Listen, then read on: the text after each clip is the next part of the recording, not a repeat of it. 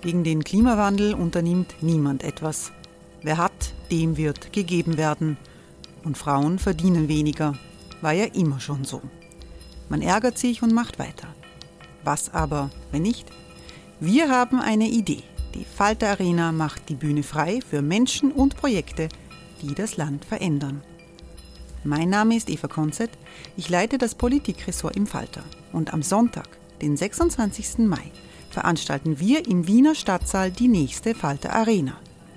Mit dabei unter anderem der ehemalige Politiker und Neosänger Matthias Strolz, Theresa Imre von Markter, Sonja Jöchtel von Love Politics oder Kari Ochsner von Ochsner Wärmepumpen. Machen statt jammern. Wir schauen uns an, wie das funktionieren kann. Kommen auch Sie vorbei. Alle Informationen und Tickets finden Sie unter falter.at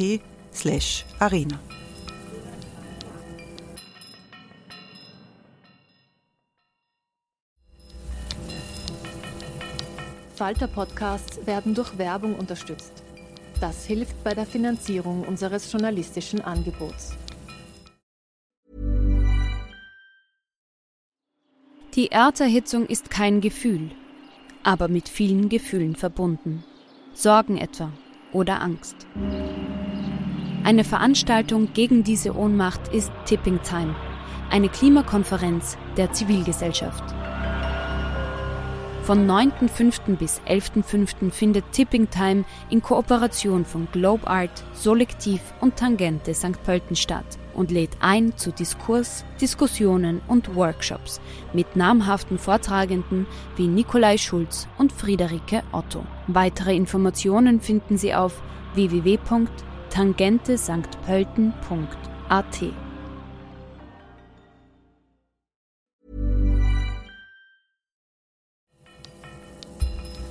Falter Radio, der Podcast mit Raimund Löw.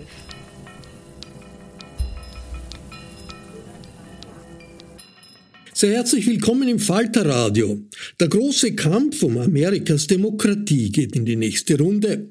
Zwei Jahre nach dem Umsturzversuch der Trump-Anhänger vom 6. Jänner 2021 bereiten sich rechte Extremisten auf die Präsidentschaftswahlen in zwei Jahren vor.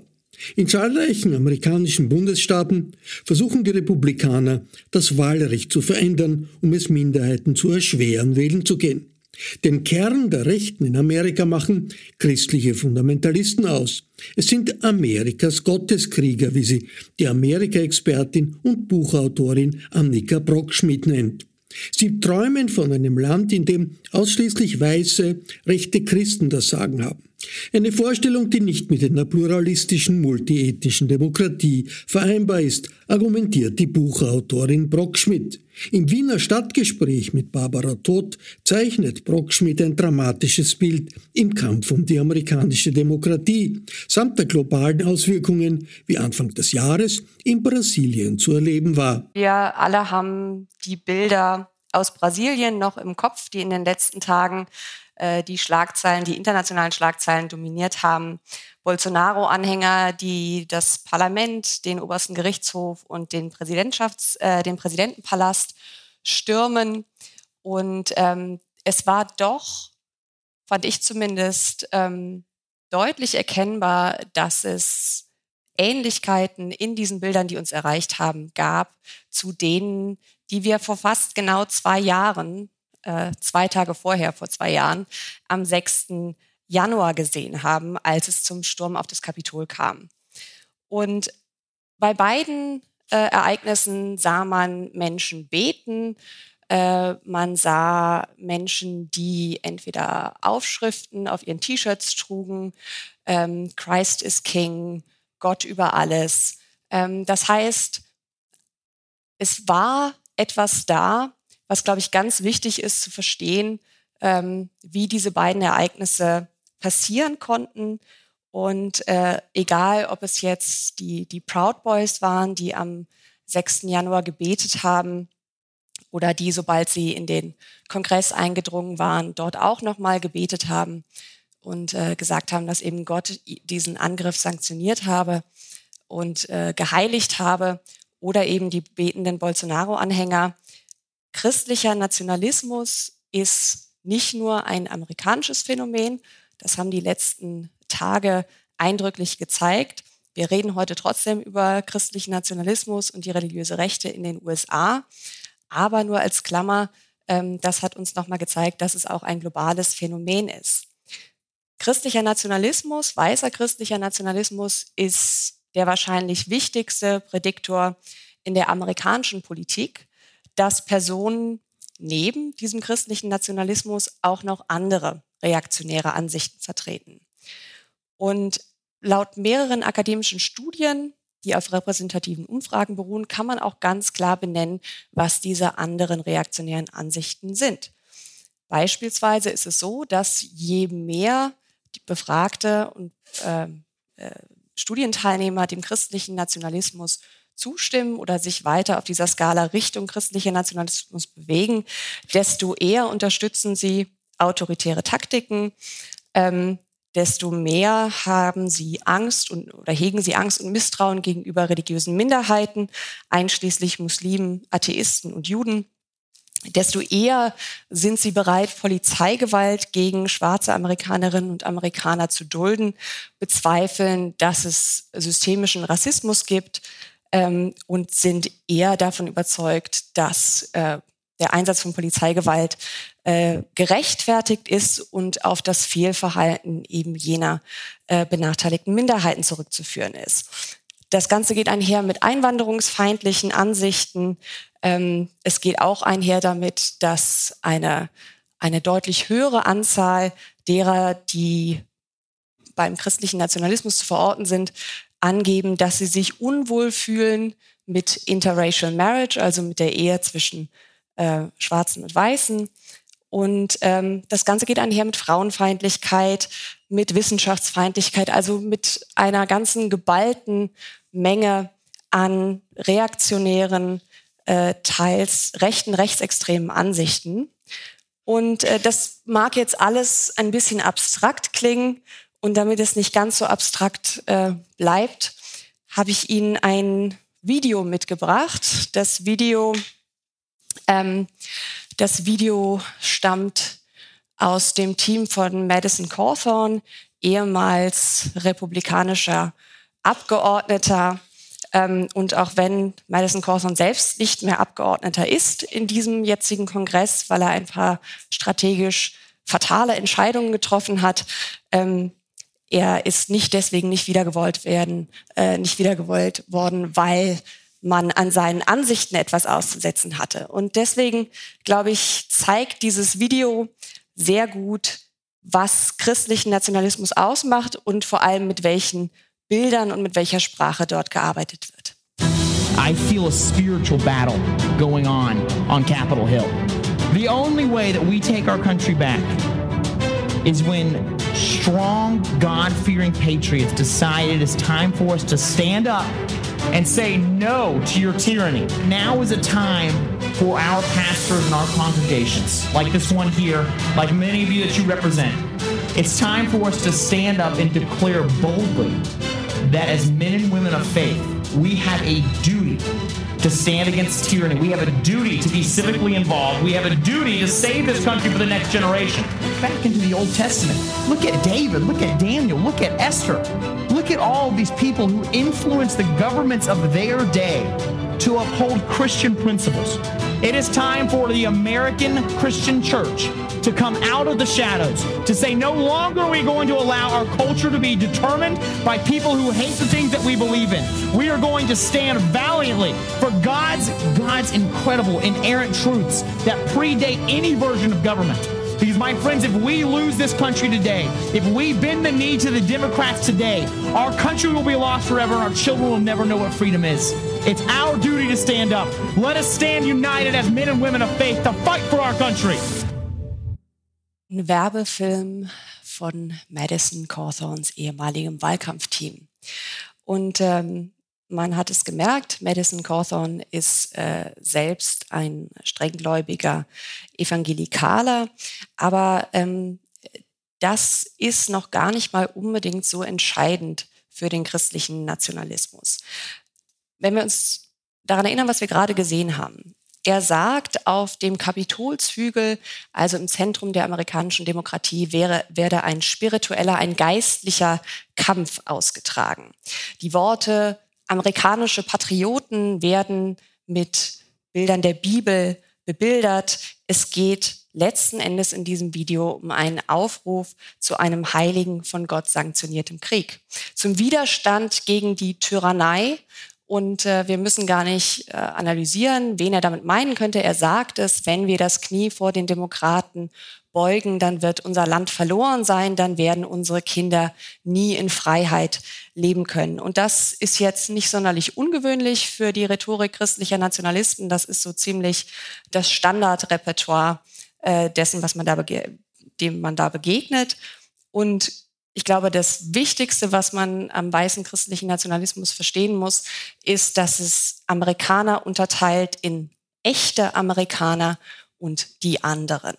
Und ähm, das bedeutet, dass letzten Endes dahinter die Vorstellung steckt, dass Amerika von weißen Christen für weiße Christen gegründet wurde. Das ist die Legitimationsgrundlage dieser ganzen Ideologie, die eben Religion und äh, Politik untrennbar als Einheit sieht.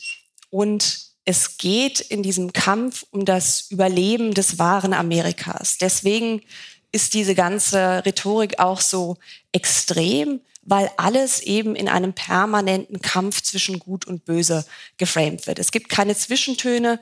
Man kann sich nicht mit Demokraten an einen Tisch setzen und sich irgendwie über vieles uneins sein, aber trotzdem den Haushalt verabschieden, ähm, damit der Staat eben weiterhin Gehälter zahlen kann, sondern Sie werden es wahrscheinlich in den letzten anderthalb Jahren mitbekommen haben, wenn Sie die amerikanische Politik verfolgen. Ähm, die Rhetorik wird immer extremer. Demokraten sind nicht nur der Feind, der anti-amerikanisch ist. Demokraten, das ist die Partei der Pädophilen, die Partei der Groomer. Das ist also seit diesem Video ähm, noch weiter eskaliert. Und äh, die Logik dahinter ist quasi die Erzählung, Amerika hat sich von Gott abgewandt, hat sich von seinem, von seinem Gründungskern abgewandt und deswegen steht das Land am Abgrund. Und nur wenn die Amerikanerinnen und Amerikaner sich insgesamt wieder Gott zuwenden, wenn sie Gott, und das meint jetzt nicht nur im privaten Sinne, sondern nur wenn sie Gott wieder, wieder, das wieder hat natürlich historisch nichts zu sagen, aber innerhalb dieser Erzählung nur, wenn sie Gott wieder in die Institutionen lassen. Das bedeutet in die Gerichte, in die Regierung, in die Bildungseinrichtungen und so weiter. Nur dann kann der Untergang Amerikas vermieden werden. Nur dann kann das Land gerettet werden. Und das ist letzten Endes die Essenz des christlichen Nationalismus, des weißen christlichen Nationalismus. Und ähm, das ist das, was die gemeinsame, äh, was die religiöse Rechte, die nicht nur aus äh, den berühmten weißen Evangelikalen besteht, von denen man ganz oft liest, ähm, was die unter einem Banner sozusagen vereint. Da ist es egal, welche theologischen Differenzen man hat, sondern es geht darum, Amerika für Gott zurückzuerobern. Sie können sich bestimmt vorstellen, dass äh, der Titel des Buches den einen oder anderen empört hat, äh, weil man natürlich im deutschen Kontext äh, oder im deutschsprachigen Kontext den Begriff Gotteskrieger vor allem in einem anderen Zusammenhang kennt, äh, im Zusammenhang ähm, mit muslimischen Extremisten, vor allem mit dem IS. Und ähm, da ist mir immer wichtig zu sagen, deswegen sage ich es auch hier nochmal zu Anfang, das ist keine Bezeichnung, die ich gewählt habe sondern es ist eine Eigenbezeichnung. Äh, das findet man in zahlreichen Predigten, Reden. Es geht um den Kampf für Gott, um Amerika, um Amerika zu retten. Und das ist das Framework, in dem wir uns heute bewegen.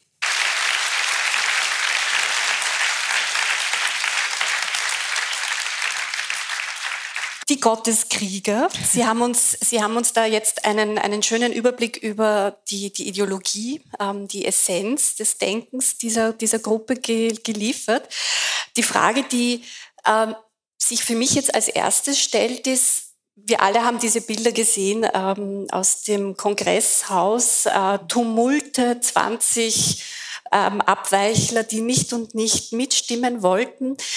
Äh, kann man sagen, wie stark diese religiösen Rechten innerhalb der Republikaner auch im, im Kongress beziehungsweise auch innerhalb dieser 20, die so widerspenstig mhm. waren. Ähm, wie, wie sind die da verortet oder wie sind sie repräsentiert? Ja, genau. Also äh, Kevin McCarthy, mittlerweile ist er ja zum Sprecher des Repräsentantenhauses äh, gewählt worden nach insgesamt 15 Wahlgängen. Das ist äh, kein, noch nicht der historische Rekord, glaube ich. Äh, das dauerte 133 Tage, da liegt, glaube ich, der Rekord. Aber es ist schon ein ziemlich katastrophales Ergebnis, war ein sehr langer, erniedrigender Prozess. Und ähm, letzten Endes wurde, wie Sie ja gerade erwähnt haben, wurden die Republikaner von 20 Abweichlern aus ihrer eigenen Partei quasi in Geiselhaft gehalten. Denn das war jetzt keine reine Formalität, sondern bis der Speaker gewählt wird, existiert der Kongress, äh, existiert das Repräsentantenhaus quasi nicht. Die Leute waren noch nicht vereidigt, es konnte nichts verabschiedet werden. Ähm, es gab Probleme mit Sicherheitsfreigaben, die ausliefen, die nicht verlängert werden konnten. Also es stand wirklich einiges auf dem Spiel, außer Kevin McCarthys Würde, die auch. Aber ähm, es ist tatsächlich, glaube ich, ein bisschen komplizierter. Also diese 20 Abweichler gehören, nicht alle von ihnen, aber viele von ihnen gehören dem sogenannten Freedom Caucus an. Das ist quasi eine Unterfraktion innerhalb der Republikanischen Partei, die sich so aus der, ja, aus der Tea Party Tradition, also aus dieser rechtslibertären ähm, Tradition, die so rund um Sarah Palin äh, damals aufgebaut wurde, sich herleitet, dementsprechend auch ihre Ansichten und äh, dass diese Leute ähm, die Partei so vor sich hertreiben konnten. Das ist, glaube ich, einerseits ähm, symbolisch für die letzten ja, für die letzten 10, 15 Jahre, wahrscheinlich sogar noch mehr, ähm, in denen also extreme Kräfte Stück für Stück die Basisränge der Partei besetzt haben und so einen Einfluss gewonnen haben. Trotzdem, und das möchte ich, das ist mir sehr wichtig, weil das, glaube ich, auch in der Berichterstattung oft untergegangen ist. Ich, es wurde dann oft so dargestellt, Kevin McCarthy ist die moderate Variante und das anderen, die anderen, das sind die Extremisten. Ähm, das ist Quatsch. Also Kevin McCarthy hat noch nach dem Sturm auf das Kapitol gegen die Zertifizierung der Wahlergebnisse 2020 gestimmt. Also also 2021, aber für die Wahl 2020. Insofern, Kevin McCarthy ähm, ist kein moderater Republikaner. Ich würde argumentieren, dass wer im Moment noch in der Republikanischen Partei ist, per Definition kein Moderater mehr sein kann. Es gibt verschiedene Level äh, der, ich sage jetzt mal, offen geäußerten Extremität. Es gibt verschiedene Inhalte inhaltliche Schwerpunkte. Die einen sind ähm, eher rechtslibertär, die anderen sind offen rechtsextrem, die anderen nutzen, ich sage jetzt mal, etwas blumigere Umschreibungen und sind nicht ganz so krass. Aber die Tatsache, dass jemand wie Marjorie Taylor Greene, eine Abgeordnete, die vor allem deswegen Schlagzeilen gemacht hat, weil sie äh, QAnon-Inhalte geteilt hat, also Verschwörungs, äh, Verschwörungsmärchen geteilt hat, antisemitische Inhalte geteilt hat. Das ist die Dame mit den jüdischen Space Lasers.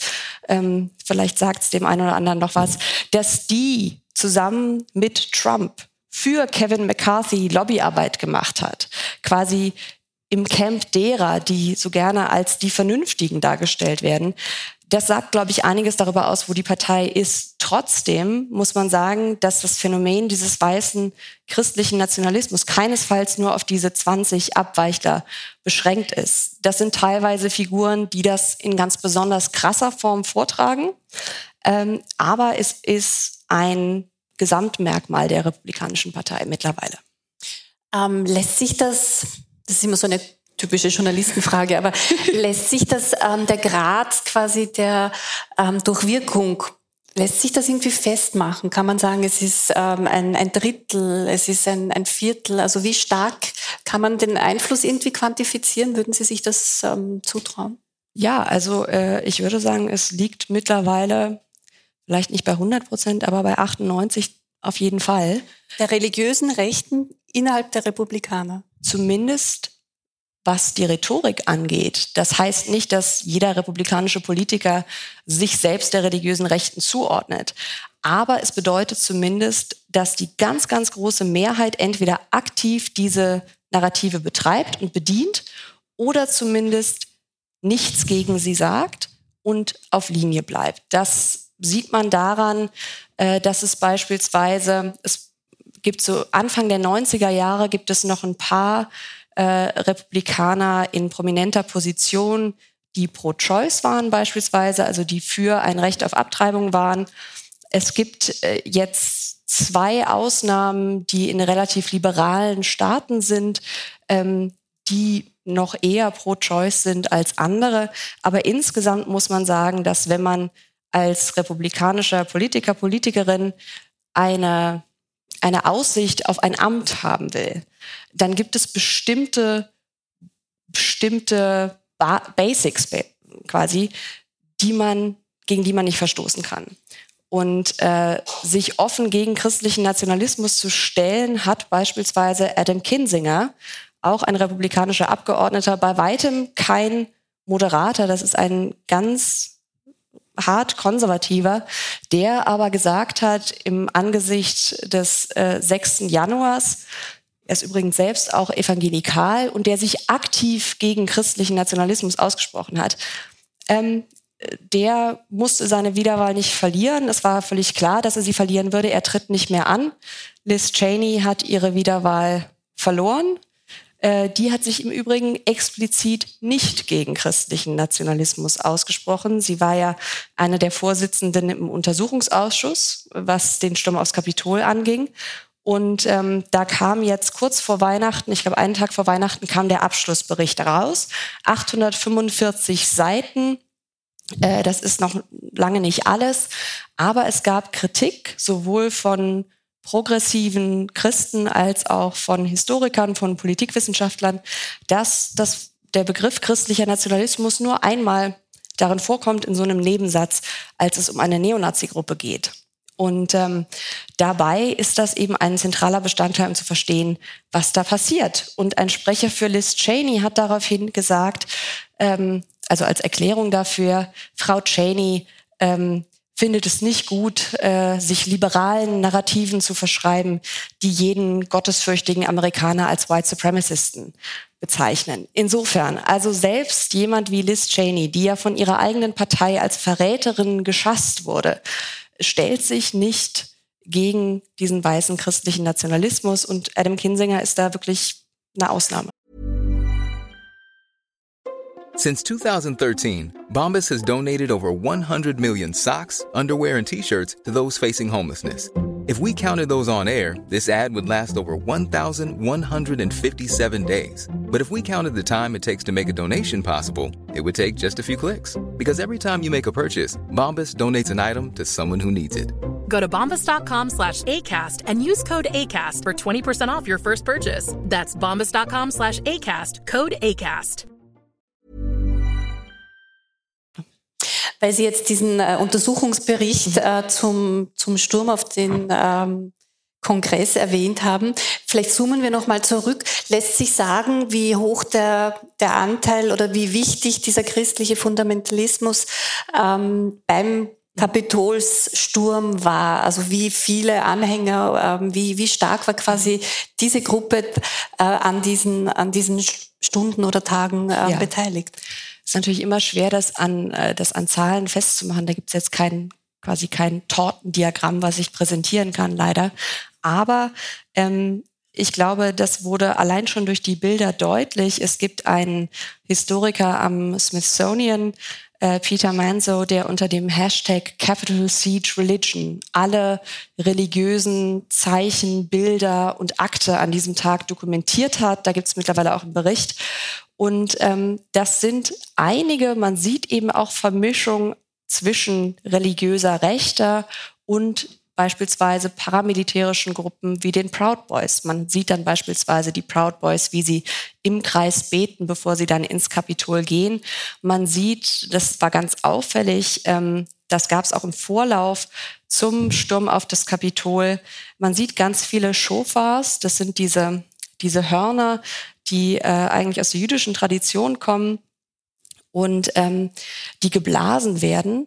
Und auch das kommt in diesem Bericht kurz vor, dass diese Hörner im Rahmen von sogenannten Jericho-Märschen geblasen wurden. Auch am 6. Januar, aber auch an den Tagen davor.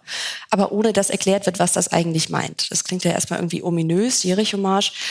Damit ist ein Konzept gemeint, was sich in bestimmten evangelikalen und pfingstkirchlichen ähm, Bereichen findet, dass wir uns also in einem permanenten geistlichen Krieg, den wir ja eben auch angesprochen äh, gehört haben, befinden gegen die Mächte des Bösen und dass eben nicht nur Menschen von Dämonen besessen sein können, sondern auch Institutionen.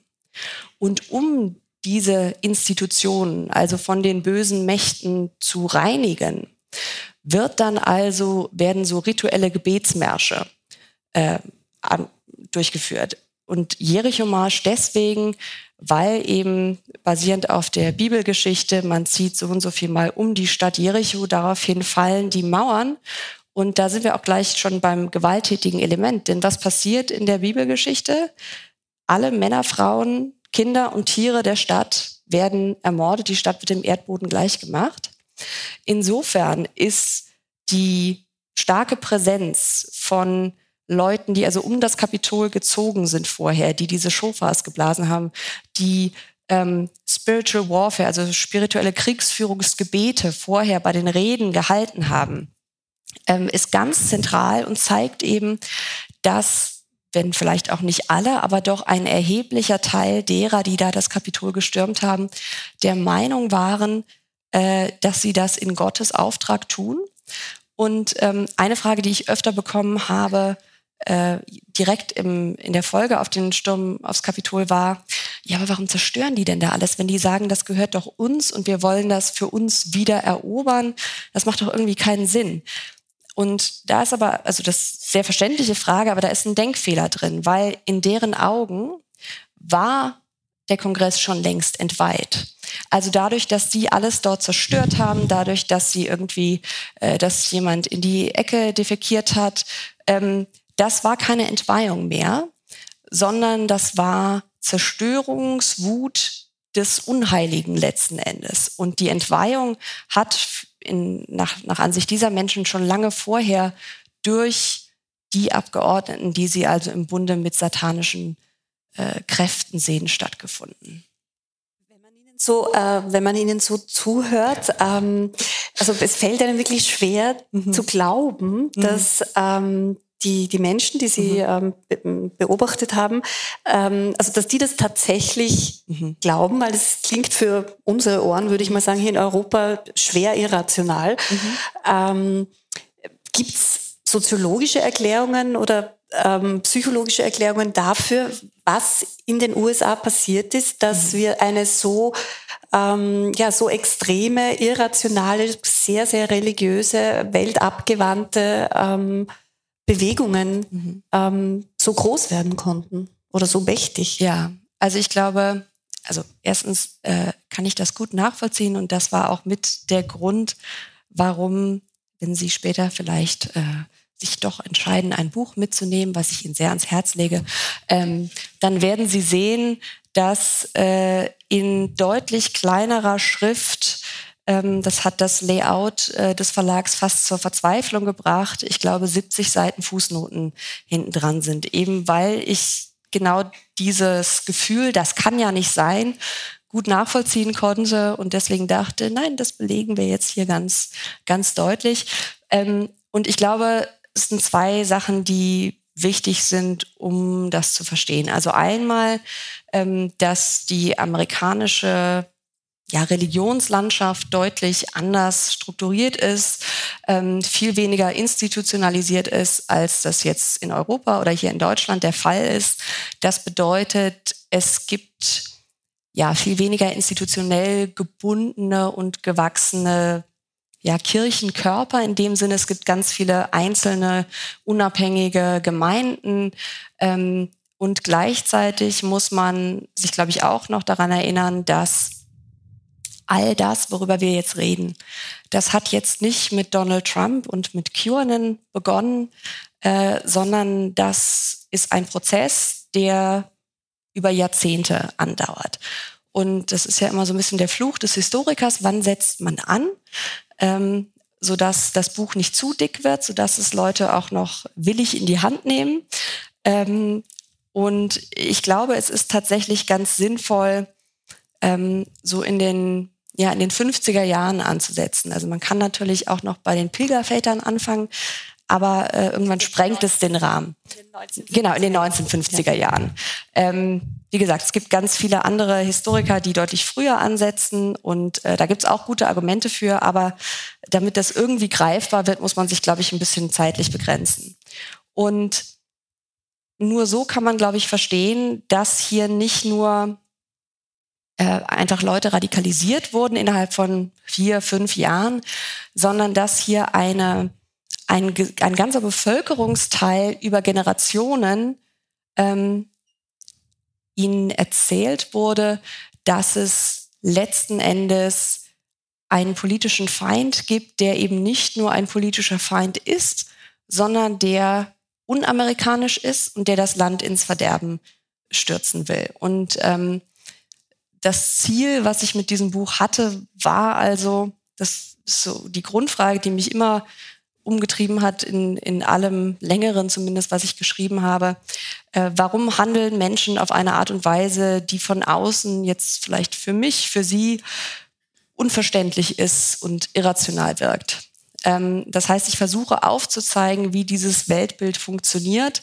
Ähm, es ist in sich tatsächlich erschreckend logisch. Es ist nicht immer logisch, muss es aber, glaube ich, auch nicht sein. Ich glaube, wir müssen uns äh, quasi von der Vorstellung verabschieden, dass Weltanschauungen immer komplett in sich logisch sind, dass es keine Widersprüche darin gibt. Und ähm, dann kommen natürlich so Faktoren wie jetzt ein Donald Trump, äh, der meiner Ansicht nach eben kein Fehler im System ist, sondern das Ergebnis eines, eines jahrzehntelangen Radikalisierungsprozesses. Ähm, das kommt jetzt zusammen mit Ereignissen wie der Pandemie beispielsweise. Das heißt, es gibt einzelne Katalysatoren, die diesen Prozess noch beschleunigen. Und ähm, das mag jetzt für uns alles äh, sehr fremd wirken, das mag für uns alles sehr seltsam wirken. Aber ich glaube, man muss sich daran erinnern, wenn man damit aufwächst oder selbst wenn man irgendwie konvertiert. Ich habe mit einem Religionsprofessor gesprochen, der mit 13 als einziger in seiner Familie konvertiert ist. Der war dann Jugendpastor in einer Megachurch und hat dann erst ähm, den Weg wieder rausgefunden, als er an der Universität war und hat eben den Einblick von jemandem, der aus einem nicht religiösen Elternhaus kam, aber in diese Welt voller ja auch Gemeinschaft und ähm, ja Sinnsuche gezogen wurde. Und das ist eine, ich glaube, eine Erklärung, die man auch in vielen psychologischen Studien beispielsweise zu Verschwörungsglauben findet. Ähm, es ist natürlich eine persönliche Aufwertung die ich erfahre, wenn ich der Meinung bin, dass ich zu den Auserwählten gehöre, wenn ich zu der kleinen Gruppe gehöre, die wirklich versteht, was passiert, wenn ich in der Position bin, dass ich anderen die Augen öffnen kann. Ähm, das entwickelt natürlich einen missionarischen Eifer, kann aber gleichzeitig eben auch ähm, Menschen Halt geben. Dann kommt noch der, dann bin ich auch äh, fertig damit, ähm, dann kommt natürlich noch der soziale Aspekt dazu. Also man darf nicht vergessen, dass in vielen Gegenden beispielsweise es äh, jetzt keine Kinderbetreuung oder sowas gibt.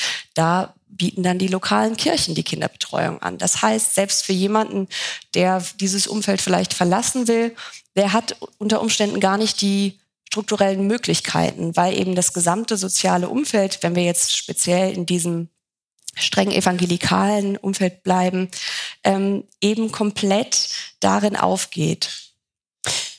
Ist das auch ein Umfeld, das ähm, quasi sozial benachteiligt oder herausgefordert ist? Also spielt das auch eine Rolle? Das vielleicht auch gefragt, ja. weil es schwingt natürlich auch immer mit, kann so etwas auch in Europa passieren und was sind die Faktoren oder was sind die Voraussetzungen, ja. ähm, was ist der Boden, auf dem so etwas wachsen kann. Und da hört man ja gerade auch, im, wenn es geht um Rechtspopulismus oder Verschwörungstheorien, sind natürlich immer auch Menschen, die prekär oder unter Druck sind, die anfälliger sind für, für solche ähm, Erzählungen. Ist das, ist das bei der religiösen Rechten in den USA auch so? Äh, nicht unbedingt. Also ich glaube, wenn wir uns zurückerinnern, als Trump gewählt wurde, ähm, wird sich vielleicht der eine oder andere noch erinnern, äh, war plötzlich überall besprochen das Buch Hillbilly Elegy, ist mittlerweile auch verfilmt worden. Der Autor sitzt mittlerweile als Rechtsextremer im Kongress, frisch gewählt, äh, finanziert von einem Mann, über den wir bestimmt später noch sprechen, Peter Thiel. Ähm, wir sprechen später noch über ja, Peter ja. Thiel, versprochen. Er ist Wir waren uns einig, das ist wichtig heute. ähm, und äh, der hat damals dieses so eine Art Erklärungs ja, Erklärungsversuch war es nicht, weil es hatte mit der Realität relativ wenig zu tun. Aber der bot eine Erklärung an, die man, glaube ich, ähm, auch gerade in Medien sehr gerne annahm, weil es eben so irrational schien und weil es so, so seltsam schien, dass also, das ist die Frage, die mir am häufigsten gestellt wird, warum unterstützen denn Leute, die so fromm sind, Leute, die von Familienwerten reden, warum um Himmels Willen unterstützen die jemanden wie ein Donald Trump? Das lässt sich nicht nur auf Donald Trump beziehen, aber die Frage kommt immer wieder. Und ähm, ich glaube, da hat tatsächlich der 6. Januar uns insofern neue Erkenntnisse gegeben, als dass wir zusätzlich zu den Studien, die schon rausgekommen waren, auch hier nochmal etwas über ja, den sozialen Status derjenigen, die dort das Kapitol gestürmt haben, erfahren haben. Und die waren im Schnitt deutlich älter und besser situiert, als das normalerweise rechtsextreme Gewalttäter sind, wenn sie ich sage jetzt mal, außerhalb eines Netzwerkes alleine handeln.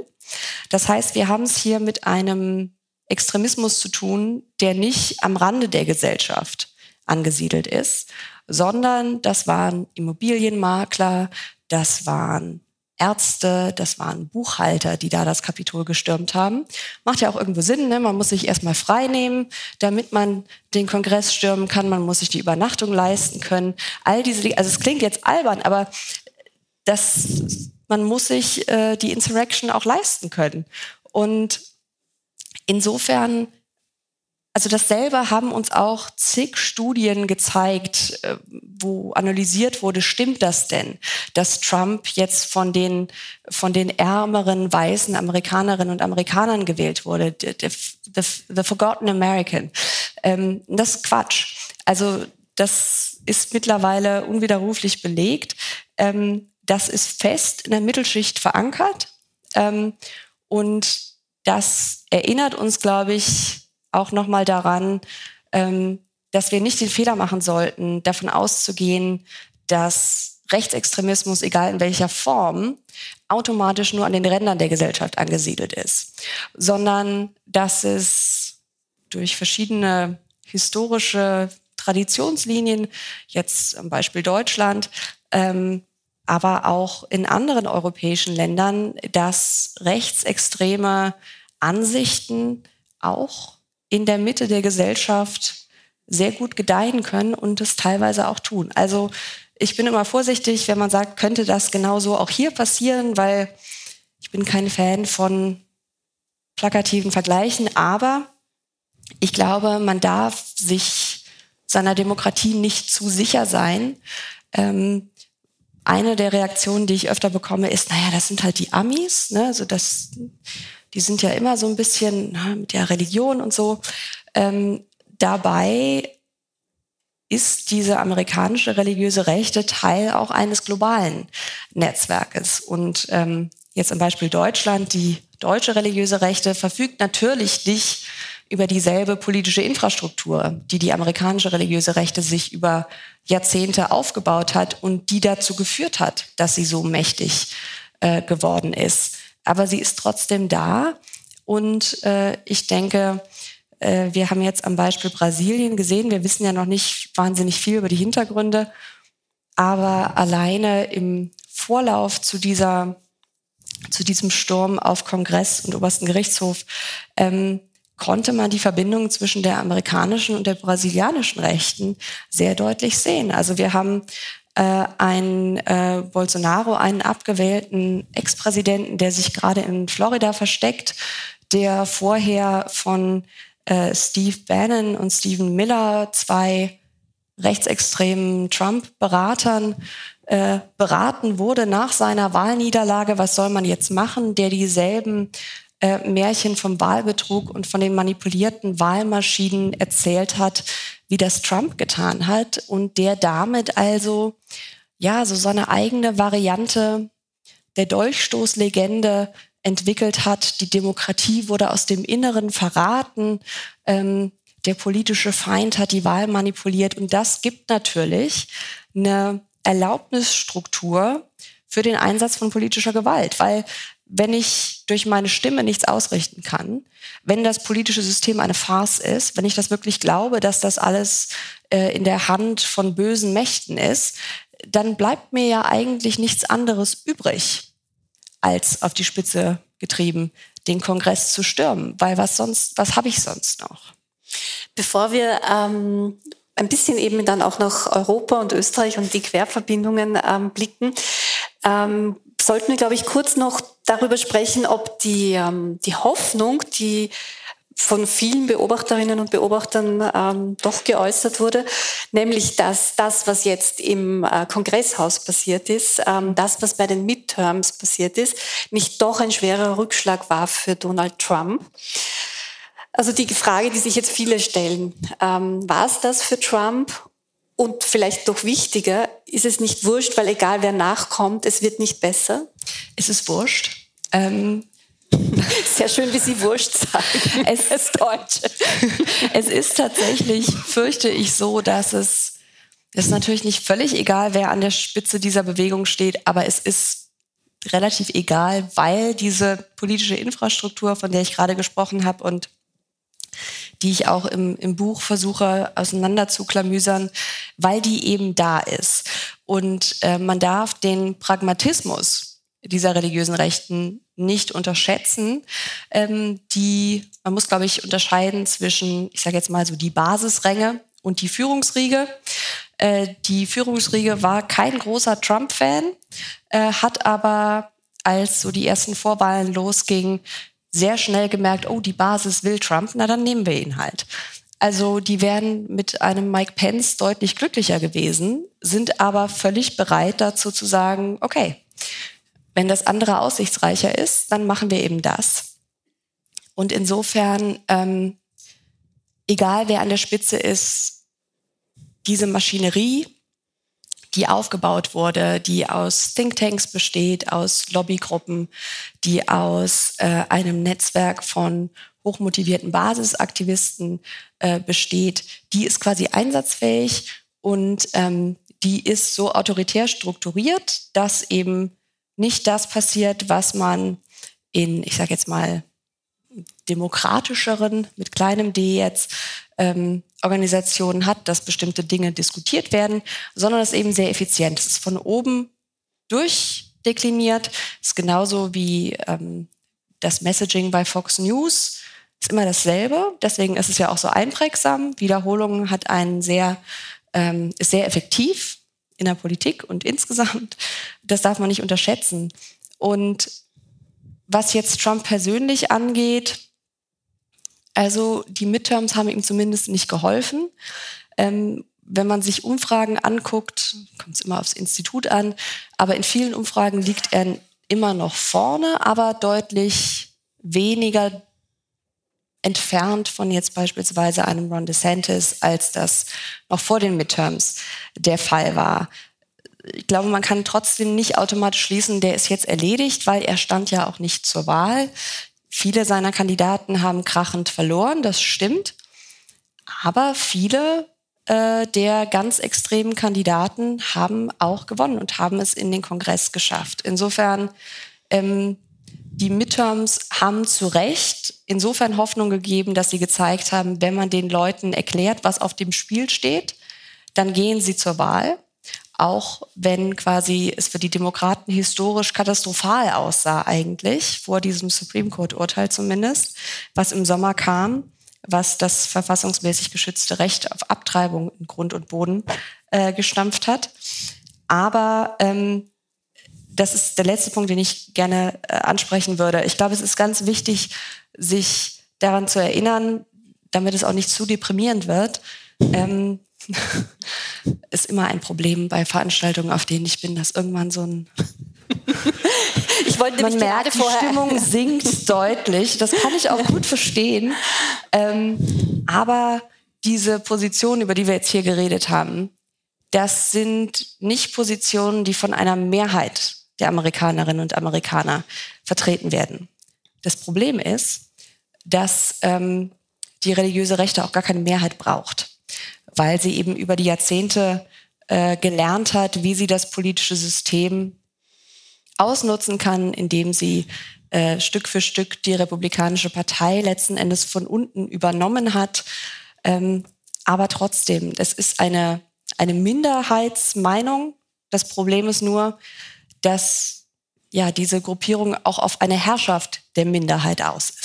Also halb positiv, Viertel positiv. Ja, ich, ich, wollte, ich wollte eben gerade noch einwerfen, dass die Midterms ja eigentlich mhm. insofern ein Lichtblick waren, weil eben ganz viele Protégés mhm. von Donald Trump nicht ähm, ja. das erreicht haben, was, äh, was sie hätten erreichen sollen, also die Plätze oder nicht bekommen haben. Teilweise ähm, also es macht doch auch ein bisschen Mut, um es jetzt nicht ganz so, ja, so negativ Also ich muss auch sagen, Anfang des Jahres, ähm, wenn man sich da die Umfragen angeschaut hat, das sah ja, es sah aus, als würde es absolute Katastrophe für die Demokraten werden.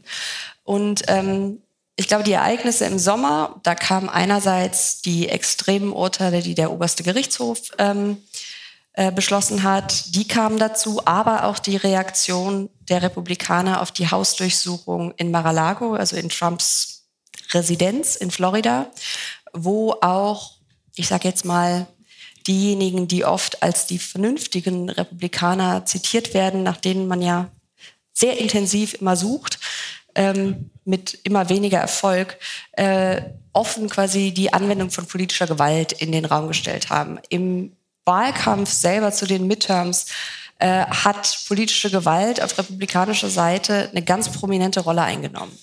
Und ich glaube, das war ein, des, auch deswegen ein so bemerkenswertes Wahlergebnis, weil man ähm, wenn man äh, also sich die, die Umfragen von denen, also es werden ja immer die Leute, die aus den Wahlkabinen kommen, werden immer welche befragt zu ihren Ansichten, warum sie so gestimmt haben, wie sie gestimmt haben. Die Leute haben jetzt nicht unbedingt für Demokraten gestimmt, weil sie jetzt Joe Biden so toll fanden oder weil sie die Demokraten so toll fanden, was auch ein Problem ist. Aber äh, sie haben vor allem gegen den Extremismus der anderen Seite gestimmt. Ähm, und das ist, glaube ich, menschlich zumindest ein bisschen beruhigend. Ähm, vielleicht eine, eine kurze Anekdote, die das ganz gut äh, äh, zeigt. Ein Wahlwerbespot eines äh, republikanischen Kandidaten, der seine Wahl verloren hat, ähm, namens Blake Masters, der zweite von äh, Peter Thiel finanzierten Senatskandidaten.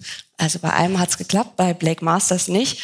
Ähm, als ich den Werbespot das erste Mal gesehen habe, habe ich gedacht, oh, das muss geleakt worden sein. Das kann ja nicht sein, dass das absichtlich als Wahlwerbespot, weil wer soll sich da denken, oh ja, man sah ihn also alleine in der Wüste in Arizona ähm, da stehen mit einer Waffe in der Hand, mit einem Schalldämpfer vorne dran. Und dann sagt er, ja, Schalldämpfer haben einen sehr, sehr schlechten Ruf. Und dann schießt er, streichelt die Waffe und sagt, hm, ganz warm. Deutsche Waffe. Hm. Kontext, er trat gegen einen Demokraten an, dessen Frau fast gestorben ist, als ihr in den Kopf geschossen wurde. Und äh, das war dann wohl doch ähm, ein Schritt zu weit. Aber er hat 40 Prozent der Stimmen bekommen. Ne? Also er hat verloren, aber nicht so hoch, wie man sich das hätte erhoffen können. Eine Frage dazu und dann gehen wir zu Peter Thiel. Ähm, war nicht das, was, ähm, also die Midterms, ganz entscheidend, Sie haben es ja schon gesagt, war, war die Entscheidung des obersten Gerichtshofs, das Recht auf Schwangerschaftsabbruch ähm, aufzuheben. Daraufhin haben ja auch sehr viele Frauen, junge Frauen, ähm, sich mobilisiert. War das nicht auch ein, ein feministisches Momentum und ist das nicht auch etwas, das perspektivisch ähm, Hoffnung macht? Ja, ich denke schon. Also man hat ja wirklich gesehen, ähm, dass auch in republikanisch regierten Staaten, äh, also Kentucky ist, ist ein Beispiel, wenn ich mich recht erinnere, ähm, eine ja quasi so eine Volksbe ein Volksbegehren quasi abgelehnt wurde, wie auch in mehreren anderen republikanisch regierten Staaten, dass das Abtreibungsrecht noch weiter beschränkt hätte. Ähm, was bedeutet, und auch das sehen wir in Umfragen wieder und wieder, zwischen, je nachdem, wie man die Frage stellt, unterstützen zwischen zwei Dritteln und drei Vierteln aller Amerikanerinnen und Amerikaner das Recht auf den Schwangerschaftsabbruch innerhalb von bestimmten Grenzen. Auch hier, also die, diese extremen Positionen sind eine absolute Minderheitsmeinung. Das Problem ist, dass diese politische Bewegung eben weiß, wie sie das System ausspielen kann. Es hat jetzt hier nicht gereicht. Ich denke, äh, dass einer der anderen Fehler, die, die gemacht wurden in der, in der Analyse im Vorlauf der Wahl, gab es ja ganz viel Schelte für Demokraten, die machen nicht genug zu Wirtschaftsthemen und die Inflation ist so hoch und ähm, die berühmten Kitchen Table Issues werden die gerne genannt. Also dahinter steckt dann so die Vorstellung, dass äh, Vater und Mutter also am Küchentisch sitzen und die Rechnungen zählen. Ähm, also Wirtschaft entscheidet die Wahl. Und ich glaube, ähm, es ist ein Fehler zu glauben, dass Bestand der Demokratie Bestand von Menschenrechten für bestimmte marginalisierte Gruppen trennbar ist von Wirtschaft. Und ähm, das müssen Demokraten zumindest in einigen Wahlkreisen überzeugend argumentiert haben. Denn was könnte mehr Kitchen Table Issue sein als die Rechte derer, die um den Kitchen Table drumherum sitzen? Ähm, die Frage, wie viele Kinder ich durchbringen muss, die Frage, ob ich, ähm, äh, wie, wie mein Weg in der Arbeitswelt aussieht. Insofern wären die Demokraten, glaube ich, gut daran gehalten, das weiter zu, zu kombinieren, das nicht als getrennte Dinge zu behandeln und der quasi der feministische Moment ähm, hat schon Mut gemacht. Es ist, glaube ich, nur schwierig, den Mut auch zu behalten angesichts dessen, was schwangere Personen jetzt in äh, zahlreichen republikanischen Staaten gerade ähm, durchleiden müssen. Man darf nicht vergessen, dass sich ähm, die Gesetze, die jetzt dadurch in Kraft getreten sind durch dieses Urteil, äh, von, von rechts wird ja gerne argumentiert, oh, es ist ja gar nicht so dramatisch, jetzt dürfen sich ja die Bundesstaaten entscheiden, was sie machen. Das Problem ist eben auch da, dass durch Beschränkung ähm, äh, der Wahlgesetzgebung, also äh, einem Wahlrecht, das beispielsweise äh, es für schwarze Personen schwieriger macht zu wählen, ähm, durch Gerrymandering, also die manipulierte Ziehung von Wahlbezirksgrenzen, sodass man äh, doch noch eine Mehrheit hat, aber dazu muss man halt sehr kreativ den Wahlbezirk ziehen. All das führt dazu, dass die jetzt geltenden Gesetze in zahlreichen republikanischen Staaten eben nicht die Mehrheitsmeinung der dort lebenden Menschen unbedingt äh, repräsentieren. Und das heißt, also das geht ja noch viel weiter. Also nicht nur sind jetzt Abtreibungen teilweise, es gibt ja verschiedene Abstufungen, es gibt äh, komplette Verbote, es gibt Verbote ab äh, sechs Wochen, aber das sind sechs Wochen von der Befruchtung an. Also teilweise bevor die Person überhaupt weiß, dass sie schwanger ist, was effektiv auch auf ein Verbot hinausläuft. Aber das soll jetzt auch ausgeweitet werden. Es gibt erste Versuche, ähm, das auf äh, Verhütungsmittel auszuweiten, ähm, was auch, ich sage jetzt mal, juristisch, wenn man die, der juristischen Argumentation folgt, logisch ist. Also wenn man die Argumentation der religiösen Rechten am obersten Gerichtshof ihrer Vertreter dort ernst nimmt, ist es völlig logisch, dass Verhütung jetzt das nächste ist. Dort wurde nämlich argumentiert, es gibt kein Recht auf Privatheit. Und daraus wurde, also auf, aus dem Recht auf Privatheit abgeleitet aus einem Zusatzartikel der Verfassung, darauf bauen, baut quasi der Vorläuferfall äh, zu dem entscheidenden Abtreibungsfall Roe gegen Wade aus den 70er Jahren auf. Und wenn es kein Recht auf Privatheit gibt, dann kippelt natürlich auch der Vorgängerfall, wo es um, um Verhütungsmittel ging. Insofern, ja, Hoffnung, aber auch ganz schön viel Schlimmes. Wir kratzen jetzt die Kurve zum Silicon Valley. Mhm. Ähm, und zwar, ähm, man könnte das jetzt sogar so machen, dass äh, mittlerweile auch bekannt ist, dass es in den USA viele Frauen gibt, die ihre Period Trackers, ähm, also es gibt ja die Möglichkeit, dass man seine, seine Periode äh, am Handy eingibt und, und dadurch weiß, wann ja. man fruchtbar ist und wann nicht, dass das viele Frauen inzwischen gelöscht haben aus Angst, mhm. ähm, dass ihnen das äh, zum, zum Vorwurf oder zu einem Problem gemacht wird. Vielleicht kratzen wir so die Kurve rüber zum, ja. zum Silicon Valley und zur Tech Industry, ähm, weil nämlich die, die religiöse Rechte oder dieser, dieser, Funda, dieser Fundamentalismus auch innerhalb der Republikaner, der hat auch ähm, in diese Richtung äh, eine sehr, sehr starke ähm, Achse, Tangente. Und äh, Peter Thiel ist da ein wichtiger ähm, Kristallisationspunkt. Der ist für uns in Wien natürlich insofern besonders interessant, weil ähm, Sebastian Kurz, der Ex-Kanzler, ähm, nach seinem Ausscheiden aus der Politik bei Peter Thiel angeheuert hat und das ähm, ja auch sehr, sehr freudig und sehr, sehr positiv kommuniziert hat. Also dachten wir uns, es ist vielleicht mhm. nicht uninteressant, äh, über die Rolle von Thiel im, äh, aus amerikanischer mhm. Sicht und vor allem äh, quasi innerhalb der republikanischen Bewegung beziehungsweise der, der religiösen Rechten zu sprechen.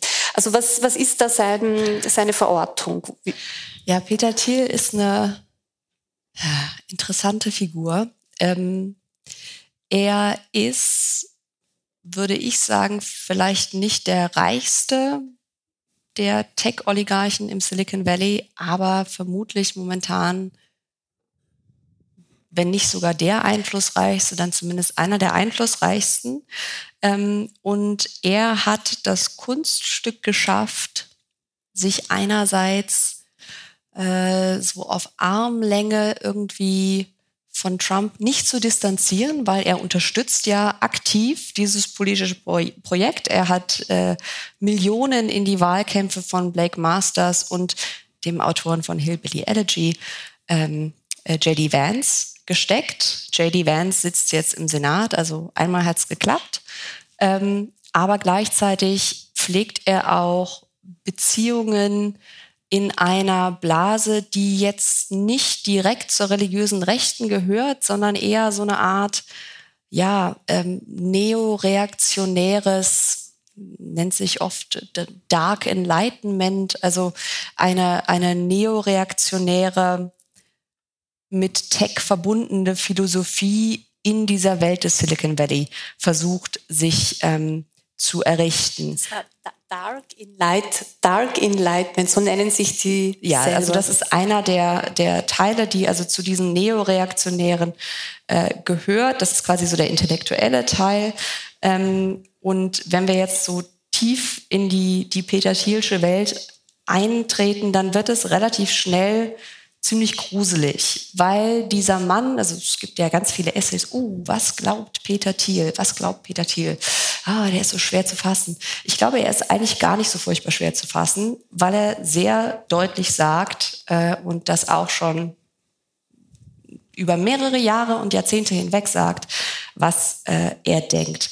Ähm, ich habe zusammen mit Natascha Strobel, die heute auch hier ist, äh, wir haben mal ähm, eine, ein Webinar dazu gemacht, ähm, was eigentlich dahinter steckt, welche Philosophie dahinter steckt. Und äh, ich kann einfach mal ein paar, paar Schmankerl zum Besten geben. Peter Thiel ähm, hat äh, vor, ich glaube, etwa zehn Jahren gesagt, dass er nicht glaubt, dass Demokratie und Freiheit miteinander vereinbar sind. Er ähm, hat sich in einem Essay gegen das Frauenwahlrecht ausgesprochen. Hat er das begründet auch? ich würde Ihnen gern den Rest des Essays ersparen. dahinter steckt, und das ist die Begründung letzten Endes, dahinter steckt die Vorstellung, äh, dass Fortschritt immer auch mit der Zerstörung des Alten zu tun haben muss und dass Fortschritt das Einzige ist, ähm, was diese Welt retten kann.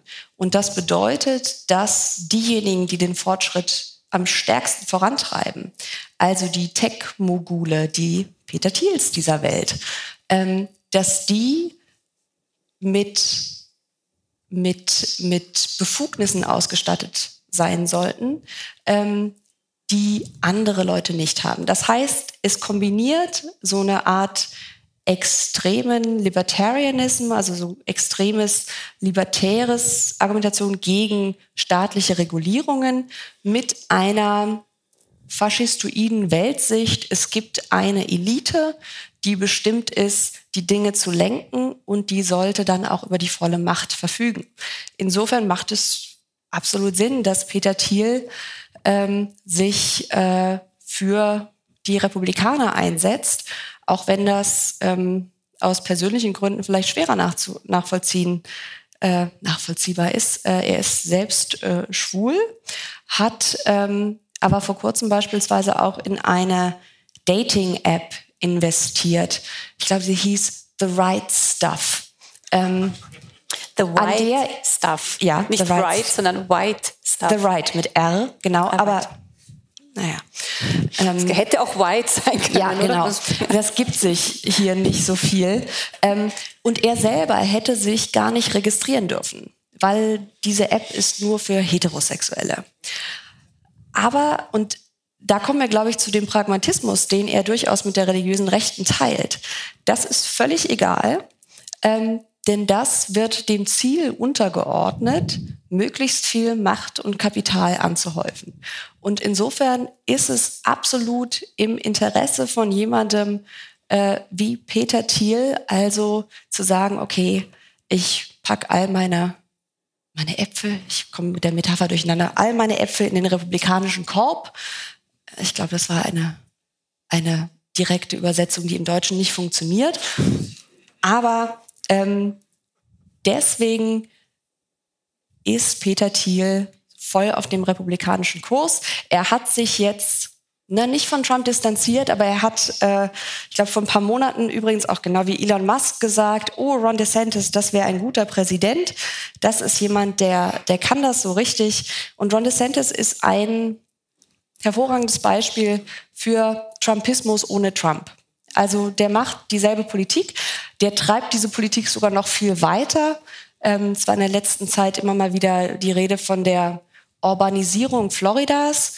Ähm, und da ist was dran, weil er deutlich restriktiver noch vorgeht, als Trump das tun konnte. Bestimmte Gesetze konnte er natürlich nicht durchsetzen, aber das, ähm, also da geht Zensur von Bildungseinrichtungen, ähm, die Begrenzung von Rechten von LGBTQ-Menschen, ganz besonders äh, von Transmenschen geht damit einher.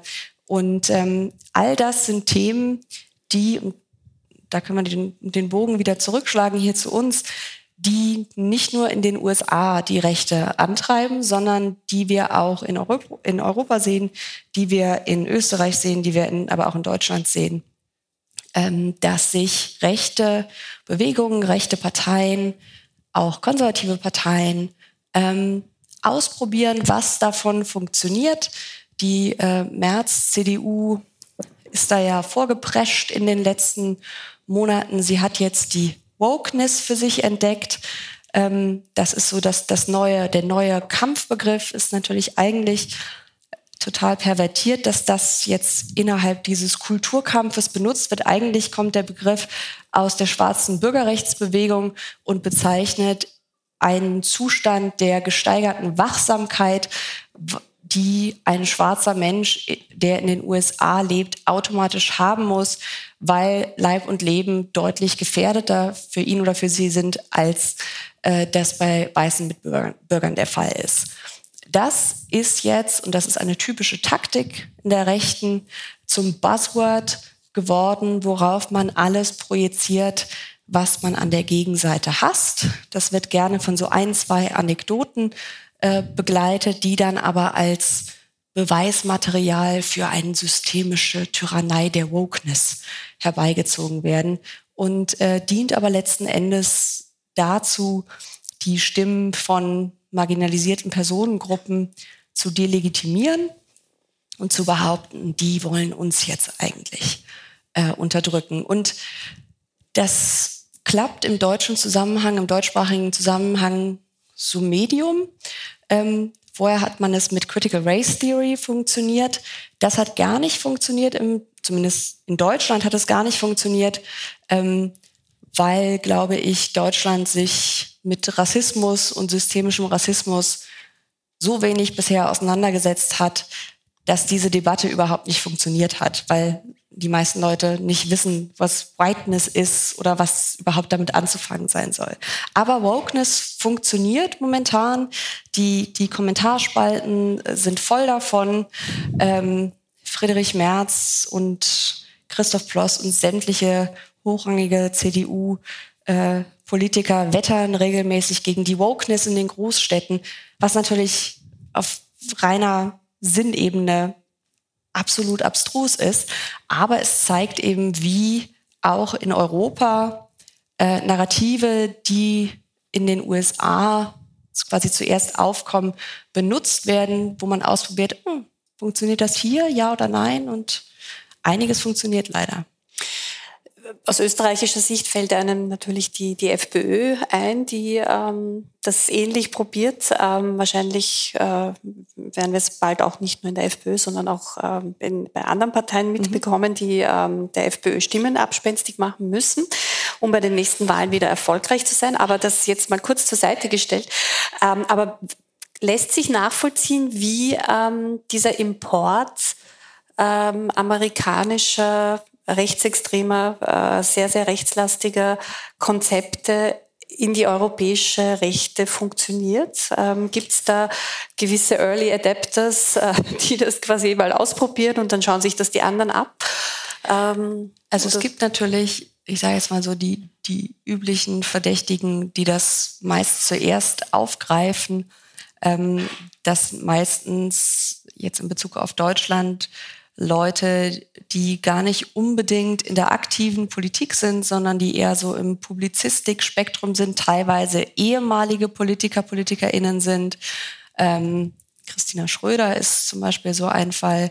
Ähm, aber auch quasi alles, was sich jetzt äh, zumindest in Deutschland so im, im, ja, im Dunstkreis äh, bestimmter Thinktanks bewegt, die einschlägig bekannt sind dafür, dass sie äh, solche Narrative verbreiten.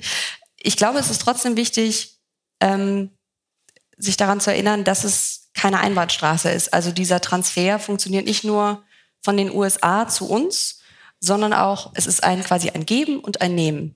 Und äh, es gibt äh, mittlerweile äh, sehr viel Forschung dazu und auch einen detaillierten Bericht einer Arbeitsgruppe des EU-Parlaments, der aufzeigt, ähm, wie eng vernetzt die globale ähm, religiöse, aber auch soziale Rechte ist ähm, und was da auch die, die, die personellen äh, Verschränkungen sind. Insofern, wenn man sich dafür interessiert, lohnt es sich. Es gibt so ein paar Veranstaltungen jährlich. Der World Congress of Families ist so einer. Das ist quasi so eine Art Dachorganisation äh, der religiösen Rechten, äh, gegründet von äh, zwei Russen und einem Amerikaner, um, und ich zitiere, dem demografischen Winter vorzubeugen. Damit ist gemeint zu wenig weiße Babys. Ähm, und dort trifft sich die globale religiöse Rechte.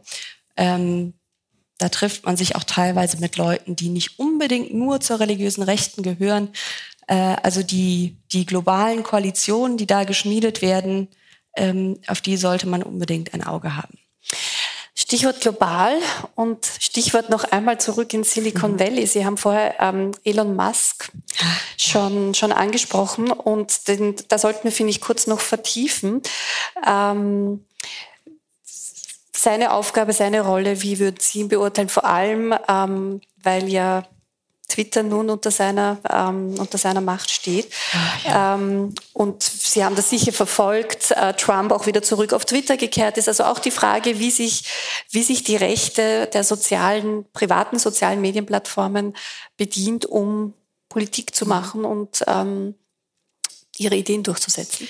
Also ich glaube, er hat seinen Account wieder freigeschaltet. Ich glaube, noch nutzt Trump ihn nicht. Ich habe jetzt in den letzten Tagen ehrlich gesagt auch nicht mehr geguckt, weil ich manchmal eine Pause brauche. Aber ja, Elon Musk ist ein interessanter Fall. Elon Musk ähm, hat ja über PayPal früh äh, Verbindungen auch mit dem eben erwähnten Peter Thiel äh, gehabt und inszeniert sich und hat sich ja auch vor seiner Übernahme von Twitter inszeniert als erst der Kämpfer für die Meinungsfreiheit. Und ähm, das ist eine, finde ich, ganz interessante Parallele zum christlichen Nationalismus. Äh, Im christlichen Nationalismus ähm, gibt es quasi so die, das, was manche Forscher die heilige Dreifaltigkeit nennen. Ähm, Ordnung, Freiheit und Gewalt. Freiheit für mich und die meinen, Ordnung für die anderen und Gewalt, wenn sich die anderen der Ordnung nicht beugen. Und so ist es auch äh, bei Musk, dem ich jetzt will ich jetzt nicht der religiösen Rechten zuordnen, das wäre Quatsch.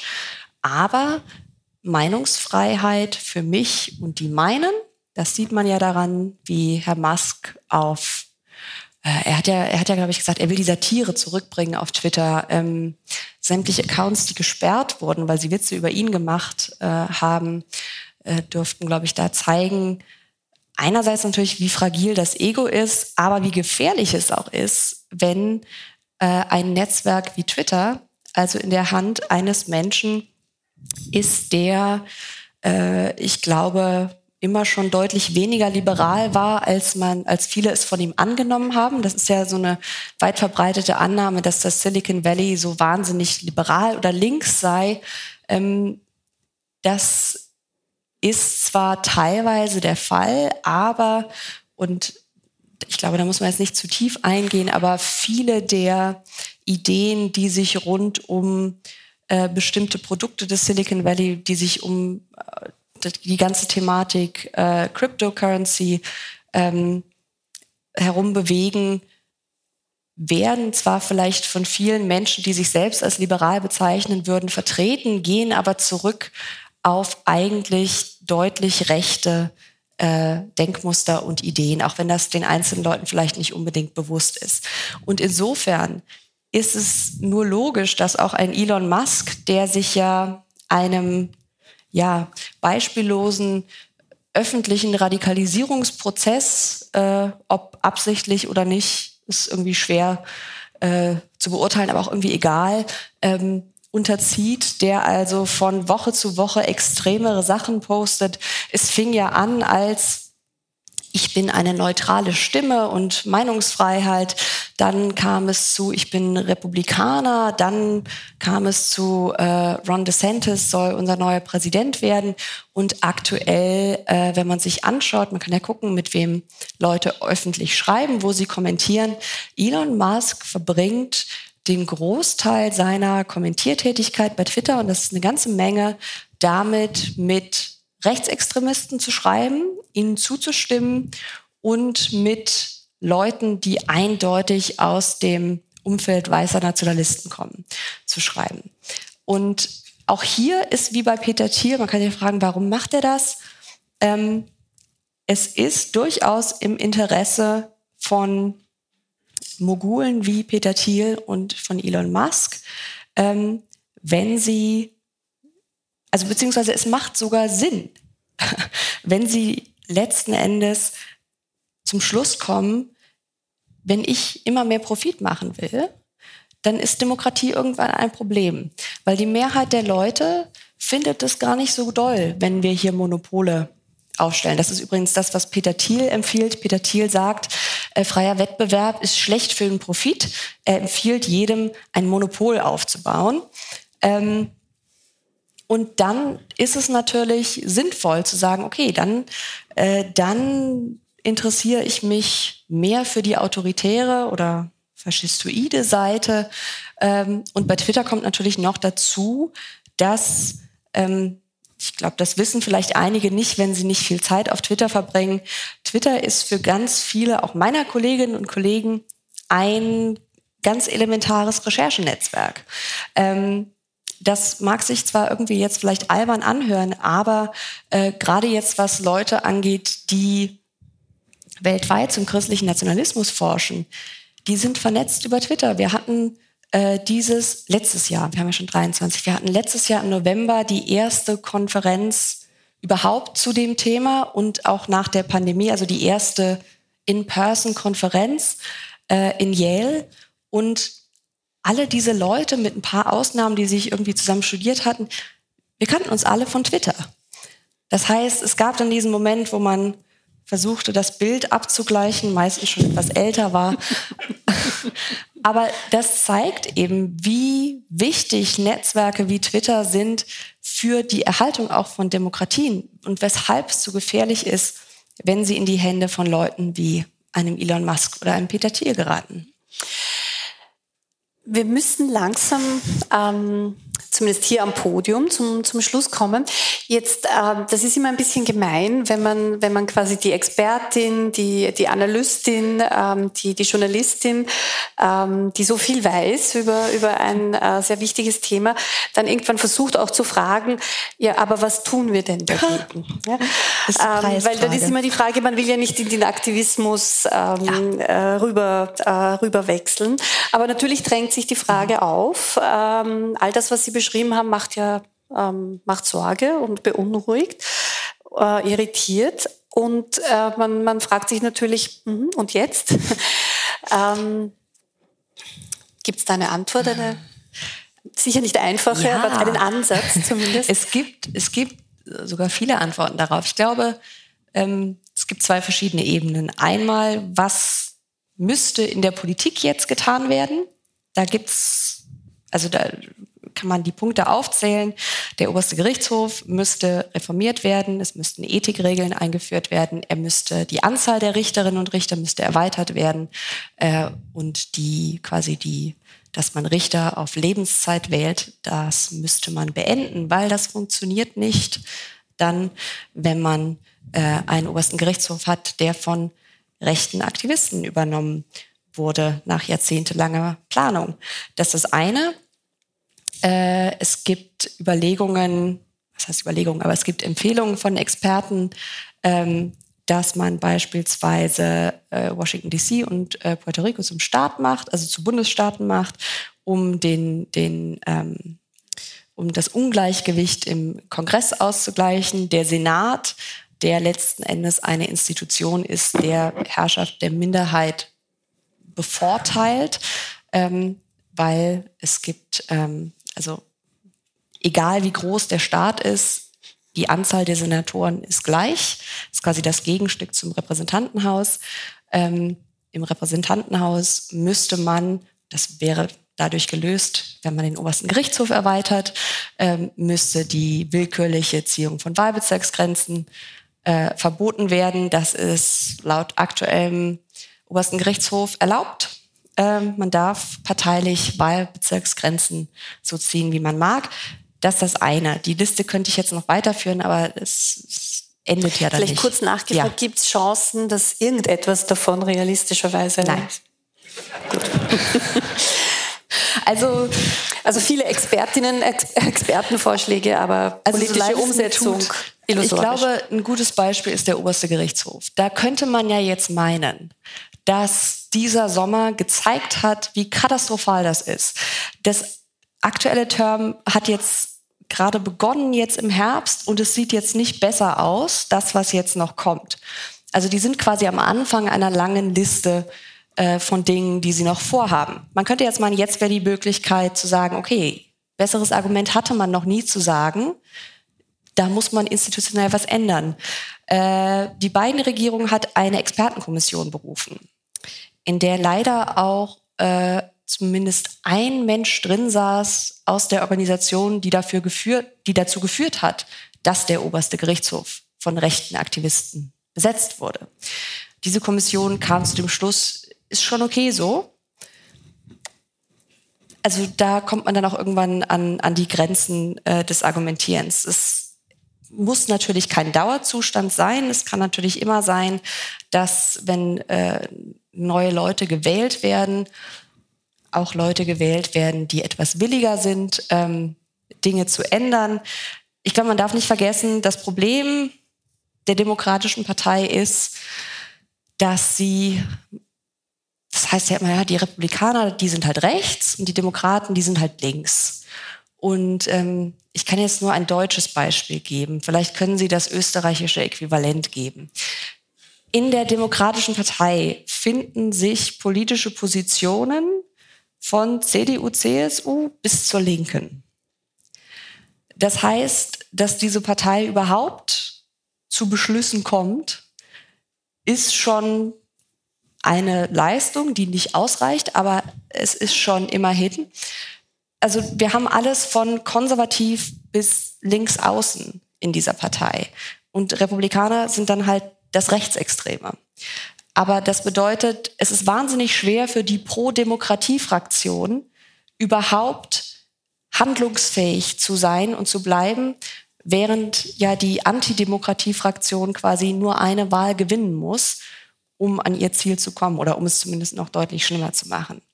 Das Zweite, was, glaube ich, vielleicht menschlich etwas hoffnungsvoller ist als die Liste, die ich eben aufgezählt habe, ist, ich glaube, dass ähm, und das ist auch etwas, was man von, von vielen äh, Aktivistengruppen in den USA hört. Ein Kollege von mir, Lukas Hermsmeyer, hat ein Buch über die amerikanische Linke geschrieben. Da tut sich einiges. Es ist jetzt nicht so, als würde das, worüber wir geredet haben, in einem luftleeren Raum passieren und als würden die Leute das einfach geschehen lassen. Es regt sich also durchaus Widerstand und ich glaube, und das gilt insgesamt sowohl für die USA als auch für andere Demokratien ähm, die in Gefahr sind und auch für, für unsere Gesellschaft, ähm, dass Solidarität wahnsinnig wichtig ist und ein wahnsinnig wichtiges Bollwerk gegen solche Bewegungen und dass man auch in Zeiten, dass man quasi in, in, in Zeiten, wo es der Demokratie besser geht, vorsorgen muss, äh, was Solidarität angeht, für die Zeiten, wie die USA sie gerade erleben. Hoffnungsvoller habe ich es leider nicht. Sie hörten die Journalistin und Buchautorin Annika Brockschmidt in einem Wiener Stadtgespräch mit Barbara Todt vom 12. Jänner 2023. Bei den Organisatoren bedanke ich mich sehr herzlich für die Zusammenarbeit. Brockschmidts Buch mit dem Titel Amerikas Gotteskrieger können Sie im Falter Buchversand bestellen. Ich verabschiede mich von allen, die uns auf UKW zuhören. Gesellschaftliche Trends aus Amerika kommen über kurz oder lang auch nach Europa. Worauf wir uns einstellen müssen, darauf macht sie regelmäßig der Falter aufmerksam. Ein Abonnement des Falter können Sie im Internet bestellen. Alle Informationen gibt es unter der Adresse abo.falter.at. Ursula Winterauer hat die Signation gestaltet. Philipp Dietrich betreut die Audiotechnik im Falter. Ich verabschiede mich im Namen des gesamten Teams. Bis zur nächsten Sendung.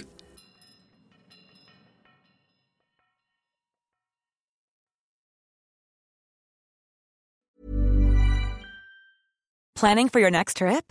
Elevate your travel style with Quince. Quince has all the jet setting essentials you'll want for your next getaway, like European linen, premium luggage options, buttery soft Italian leather bags, and so much more and is all priced at 50 to 80% less than similar brands.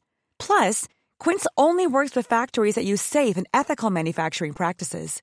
Pack your bags with high-quality essentials you'll be wearing for vacations to come with Quince. Go to quince.com/pack for free shipping and 365-day returns. Normally, being a little extra can be a bit much, but when it comes to healthcare, it pays to be extra and United Healthcare makes it easy with Health Protector Guard fixed indemnity insurance plans. Underwritten by Golden Rule Insurance Company, they supplement your primary plan, helping you manage out of pocket costs without the usual requirements and restrictions like deductibles and enrollment periods. So when it comes to covering your medical bills, you can feel good about being a little extra. Visit uh1.com to find the Health Protector Guard plan for you.